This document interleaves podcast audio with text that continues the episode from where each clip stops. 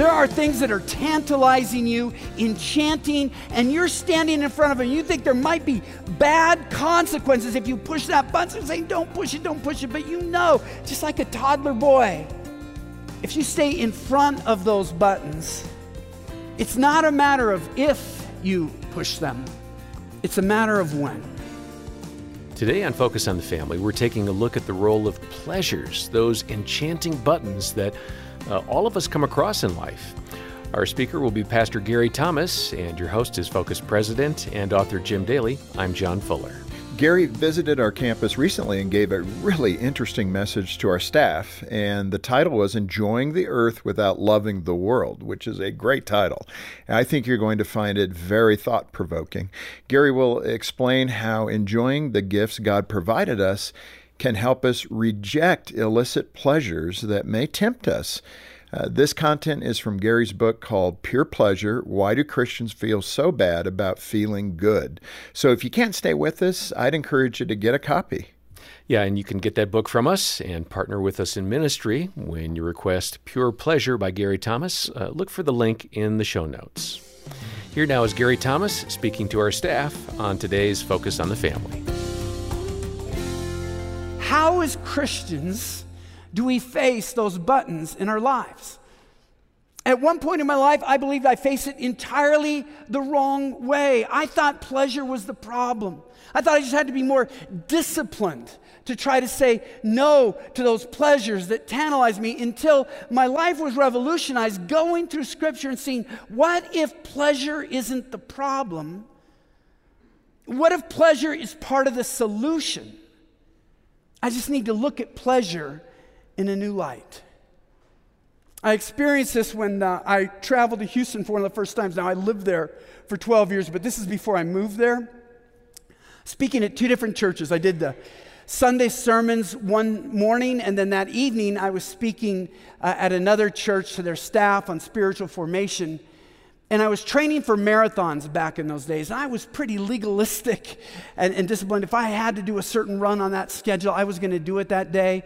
And so my schedule said I needed to run six miles that day. I knew it would have to be in the middle of the afternoon. This was in Houston in the middle of August. But I'd been traveling in air conditioned places. I knew it was hot and humid, but I didn't know what it'd feel like to run. And I was so disciplined, I'm going to do it. And then when I took off, I didn't even carry water. I was coming from Seattle. I would never carry water for a six mile run, which isn't that far when you're training for a marathon. So I take off. And after about a mile, realize this is very different. It felt like somebody was blowing a hair dryer directly down my throat. At mile two, I passed a half empty bottle of Coke lying in a ditch. I actually paused. Oh, it's got to be so gross, but it's wet. I think I, and I said, No, you cannot fall that far. Go on. And so I did. I left it behind. Then at about three miles, I thought, this is becoming life threatening. And so I saw mom playing with their kids in the front yard, and I saw they had a hose coiled up in the front yard. And so I'm so embarrassed. I'm dripping wet. I walk up to her and I say, I'm so embarrassed. I'm sorry. I'm not from around here. I didn't realize I should be carrying water. I'm so thirsty. Would you mind if I just take a quick drink from your hose? She goes, Oh, sure, absolutely. And since I'm embarrassed, I want to do it right away. So I turn the hose on, and immediately put the hose up to my mouth, and it's the most plastically tasting, bacteria encrusted water you could imagine. And in the back of my mind, there's this foreboding warning Gary, you're so going to regret this. In three hours, you're going to wish you were dead. The intestinal devastation you're inviting to your body. And the other part of my brain was saying this I don't care about three hours from now. I'm so thirsty right now. I'll deal with what I feel three hours from now. I need to stop this thirst right now. So I stand here this afternoon with bottles of water in the back, well hydrated, and the thought of a half empty bottle of Coke in a ditch in the summer is disgusting. The thought that I would drink from a hose without letting it run through is, is repugnant. And I could look back and say, Gary, why weren't you more disciplined? Why were you even tempted by that? But I think a wiser approach is to say, Gary, why did you let yourself get into a situation where you were so thirsty? What should have been repugnant became a raging temptation. And see, those are the questions Christians often don't ask. We just focus on willpower in the moment. We don't focus on what leads us to be so weak in the face of challenge because the reality is, as Christians, we are suspicious of pleasure at best. We think pleasure is the problem, that the most godliest will be able to resist pleasure the most. But what if pleasure is part of God's solution for us to live lives of worship and gratitude and holiness. So, why, as Christians, do we tend to be suspicious of pleasure? Well, there are many verses that talk about not loving the world, and they're terrifying to us. John tells us in 1 John 2:15, "Do not love the world." James says in 4 4 that to love the world is to be an enemy of God. We don't want to be God's enemy. And so it'd be easy to think, I don't want to have anything to do with the world, the pleasures of the world, the joys of the world. I want to stay as far away as I can. I'm just going to sit and pray and meditate and worship because it says don't love the world. But let's look at the Bible as a whole. Where John 3:16, the same John who wrote First John, do not love the word, wrote John 3:16 that you all know. God so loved the world.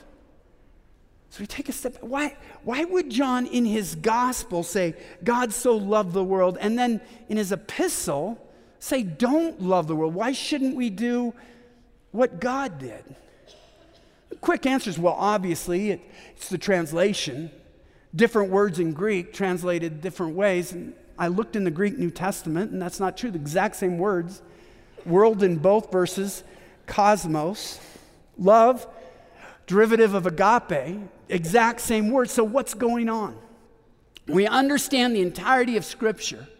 When John says that God so loved the world, He's speaking about the earth as God created it and designed it, which God called very good. God created the earth and said, This is good. The way the world is used theologically in the New Testament is uh, the world that is antagonistic to God, the world that is in opposition to God. So the earth would be the good things that God has created to be used the way God created them the world is using the good things of the earth for evil purposes. So the call for Christians is to learn how do we enjoy the earth without loving the world. That's what sets us up to enjoy a life of pleasure. Paul writes in Timothy, this is so powerful, 1 Timothy 6 17. God richly supplies us with all things to enjoy. What a great verse just to do a whole sermon on. Look at God richly. He's not a miser. He doesn't say, okay, you had a pleasure three years ago, it's time for you now, or this is it for the month.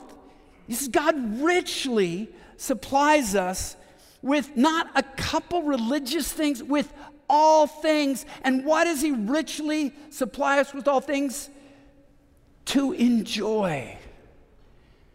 God is not anti pleasure. God is the author and creator of pleasure, and his people made in his image and redeemed to worship and serve him. We need to accept the pleasures that God would given us. The problem is that we have taken condemnation of loving the world as condemnation of enjoying the earth, and that's where we go wrong, and it sets us up for illicit pleasures for lives that are devoid of joy, and, and frankly, for people who just blow up in misery rather than reflecting the beauty of a life lived in relationship with Jesus Christ. But it leads us to ask fundamental questions. Why do you think God created this world? See, why I'm even more concerned about how you view pleasure is that I'm more concerned about how you view God because your view of pleasure directly reflects your view of God. Some people, I grew up in traditions like this, it's like they view the world as this moral obstacle course. God created us so susceptible and to pleasure of many kinds. And the whole thing is it's a contest to trip us up. Who can say no the most? Who has the most discipline? And so it's like God is just testing us. Here it is, here it is. Can't have it, can't touch it, can't taste it, can't see it. But here it is. It's like we're being tantalized. That's one view of the world that reflects one view of God. There's another view of the world that I think reflects the biblical reality. What if the many pleasures of this world reflect the kindness and the generosity and the loving, fatherly heart of the Creator God who says, I've got delights forevermore for you to taste here, to just give you a glimpse of what you'll know for eternity if you will just walk in a relationship with me. I mean, just think how many pathways to pleasure there are in human existence. Just look at the five senses. The pleasures of sight, looking at a beautiful, we live in a house, we're often going down Arapahoe, and it just showcases the mountains. It's just gorgeous. And then there's the pleasures of sound. I did a couple books with Michael W. Smith, and, and we were in his car on one, and he put in a CD of a record he was working on. And as you could imagine, he has the best sound system in a car in the world. And man, hearing a system like that, you hear the melodies and the bass. I mean, it was just incredible the pleasure you get from that sound, the pleasure of smell and, and taste. But then there are the adrenaline pleasures the intellectual pleasures of a, a problem solved, the pleasure I had last week, a little 18 month old grandson, hand in mine. This is Focus on the Family with Jim Daly, and you're listening to Pastor Gary Thomas. And uh, you can get more of his unique perspectives in his book called Pure Pleasure. Uh, we'll send that to you for a gift of any amount to the ministry, and we'll include a free audio download of his entire presentation with exclusive extra content. Donate today and request those resources when you follow the link in the show notes or call for details. 800, the letter A in the word family. 800 232 6459. Let's return now to more from Gary Thomas. I still see us pit the things of the world against God rather than seeing them as leading us to God or as gifts from God. I see this with young moms as a pastor. They have this child and they've never experienced these emotions before. They're overwhelmed, but then they're afraid. Gary, is, is it possible I love my baby more than I love God? And I want to say, don't worry, he has a cure for that. It's called adolescence. But I don't, I don't want to break, I don't want to break that spell. Instead, I just say, that's the wrong question. Here's the right question Do you see your baby as a test from God or a gift from God? Do you think all that you're experiencing is just God's test? Can you experience these wonderful things and then just disdain it? Here's what's going on neurologically. They've shown this when a woman is nursing that child, oxytocin is flowing from her brain and into her brain. That mother and child are all but melting into each other, which makes sense to me. God knows that baby is going to destroy her social calendar. It's affected her body. It's going to destroy her sleep. It makes sense that he would want to give her this neurological pop to still like this child, totally upending her life. And because of what's going on neurochemically, she's not going to get the same pop reading the book of Leviticus. Right? It doesn't mean she doesn't love God's word. It just means this is how God created her. It has a clear creational purpose. Why don't you just thank God for these amazing feelings? Why don't you just worship God that He lets you know what it is to have a mother's love as He has a father's love? J.I. Packer, one of my theological mentors, had said this contempt for pleasure, so far from arguing superior spirituality, is actually the sin of pride. Pleasure is divinely designed to raise our sense of God's goodness, deepen our gratitude to Him, and strengthen our hope of richer pleasures to come in the next world. So instead of seeing pleasure as a problem, start to see it as a solution. Pleasure serves our marriages. I've been in marriage ministry for decades, and I've seen so many marriages begin to break down, primarily when they become utilitarian. It's all about raising the kids and keeping up the house and getting this done or that. And, and you can coast on an enjoyment or a, a nice weekend together for a while, but if you wait too long, eventually your soul will cry out for pleasure. And if you can't find it with your spouse, that's what makes you particularly susceptible, perhaps, to find it somewhere else. A statistic that really shocked me, I read, was that 87% of men who cheat on their wives want to go back after the affair is over. Almost nine out of 10. What does that tell me as a pastor? The problem wasn't the person they're with. The problem was the state of the relationship. It let it become so utilitarian. They stopped feeding it with pleasure. And so they, they just cried out. They felt like they had to go outside their marriage for pleasure. But what if you could say, no, we need pleasure, both of us. How do we bring that into our marriage? Instead of having an affair with someone else, why don't we have it with each other?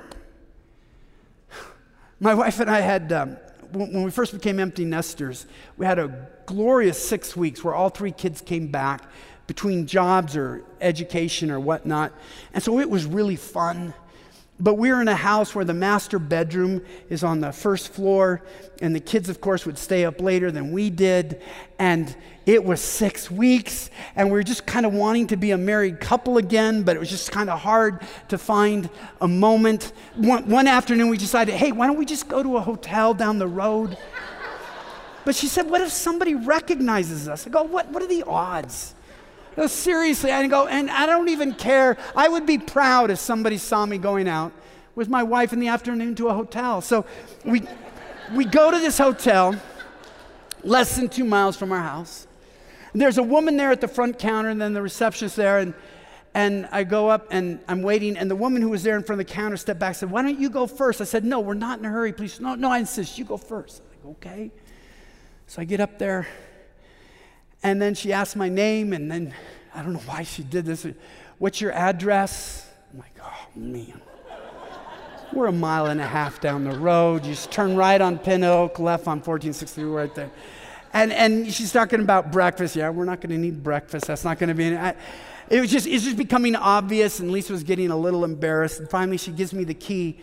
And the woman who had stepped back immediately stepped forward and said, Pastor Thomas, I got to tell you, my kids just love it when you preach. And I'm just so grateful that you don't just talk to the adults, you bring in the young people. And now my wife's face is just blatantly red. And I realize there's no romance happening. There's going to be a homicide. I mean, I got to. And while it was a little embarrassing, here's the thing I would so much rather be caught having an affair with my wife than having one with yours.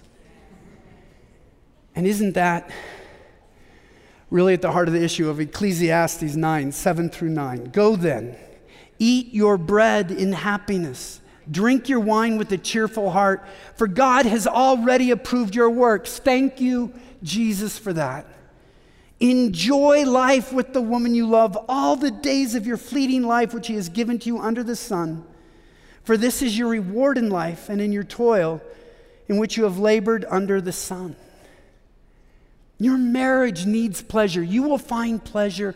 Please find it with each other. And let me just say, husbands, if your wife is in that situation where she's giving, giving, giving, and you're not thinking about her pleasure, you're among the most foolish of men because she will find pleasure. It might be food, it might be a glass of wine, followed by another glass of wine. It might be a late night stop on Facebook when an old boyfriend that she knows she should have no business having contact with asks her to be a friend. She would have laughed at it two years ago. And now she's horrified as her finger is hovering over the accept button. She can't be utilitarian her entire life.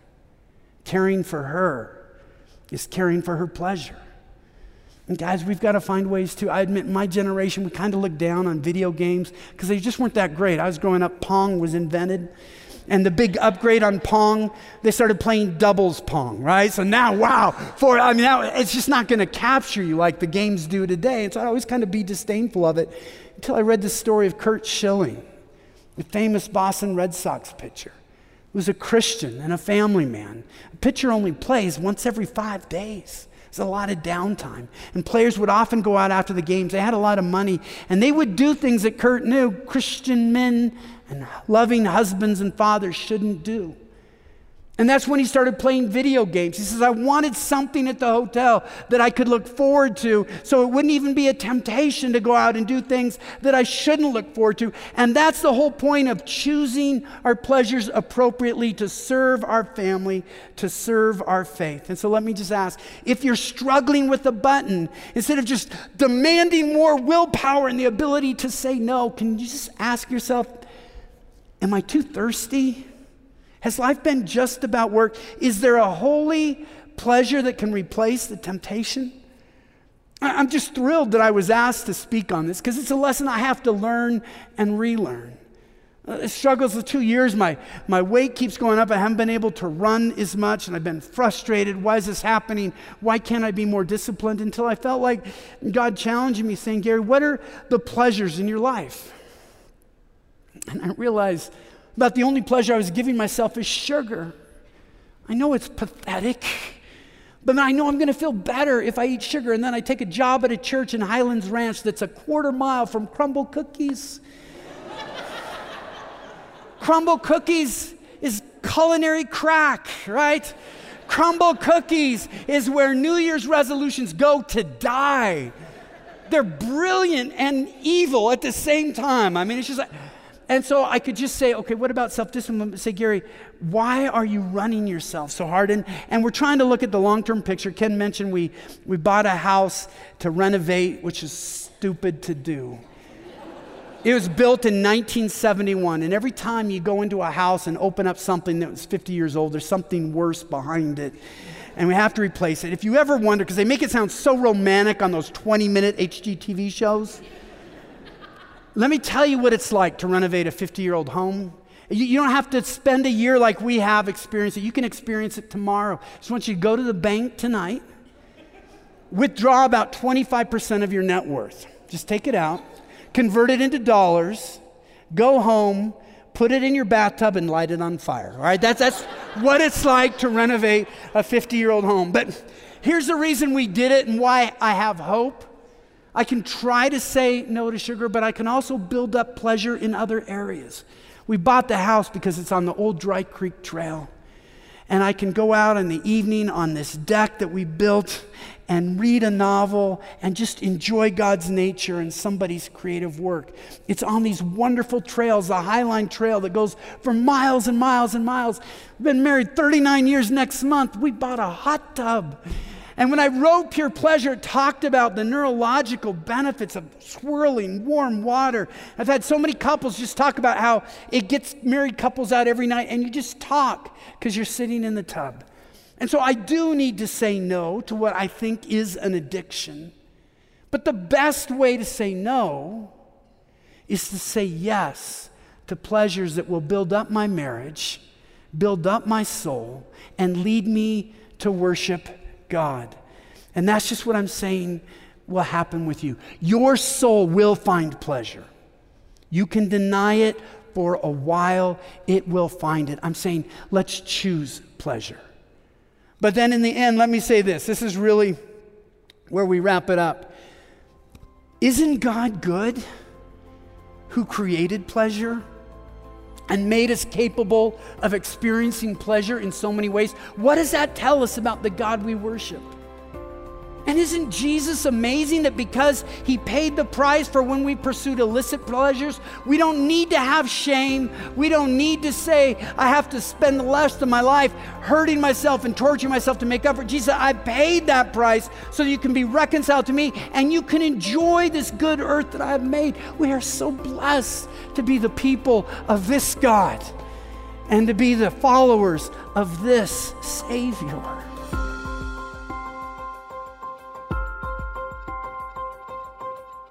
Mm, some great insight there from Pastor Gary Thomas on today's episode of Focus on the Family as he was speaking to our staff. I always learn something when Gary visits our campus, and this was no exception. What a fascinating message. And if you have questions or if you want to learn more about how to enjoy the gifts God has given us, I'd highly recommend Gary's book called Pure Pleasure Why Do Christians Feel So Bad About Feeling Good? It's a much deeper dive into this subject and even includes uh, practical exercises. Yeah, and one man who reviewed the book said, My wife and I read this out loud to each other. It's a real eye opener. It's helped us to grow as Christians and to grow closer as a couple, and we give it two thumbs up. So get your copy of the book by Gary Thomas, Pure Pleasure, and a free audio download of Gary's presentation with some extra content when you call 800, the letter A in the word family, or follow the link in the show notes. Yes, please do get the book from Focus on the Family, uh, where the proceeds go right back into ministry, uh, not shareholders' pockets. Uh, we're a nonprofit organization. We rely on your donations to make these broadcasts possible. The best way to help us is by making a monthly pledge. Gene and I do that to support the ministry. It doesn't have to be a large amount, it's the consistency that really helps us throughout the budget year. And when you make a monthly pledge of any amount, we'll send you a copy of Gary's book, Pure Pleasure. And if you can't make a monthly commitment, we get that. We'll send the book to you for a one time gift of any amount. We just want to get this inspiring resource into your hands. And by the way, if you want to talk to someone about how to live out today's message, please give us a call. Our friendly staff would love to hear your perspective and pray with you. That's why we're here. Yeah, we've got a great team here that uh, handles the phones, and they would enjoy hearing from you. So just call 800, the letter A in the word family. That's 800 232 6459 or donate online and request your copy of Pure Pleasure by Gary Thomas. Have a great weekend and be sure to join us on Monday when we have speaker and author Lucille Williams. She'll encourage you to help your child or your grandchild discover their talents. If one person, just one person believes in our children, it just takes one that will give them the confidence to soar and move on and do what they need to do. It just takes one person believing in them. On behalf of Jim Daly and the entire team, thanks for listening to this Focus on the Family podcast. If you would please help us out by leaving a rating in your podcast app and then uh, do some uh, marketing for us and share about this episode with a friend, won't you? I'm John Fuller, inviting you back next time as we once again help you and your family thrive in Christ.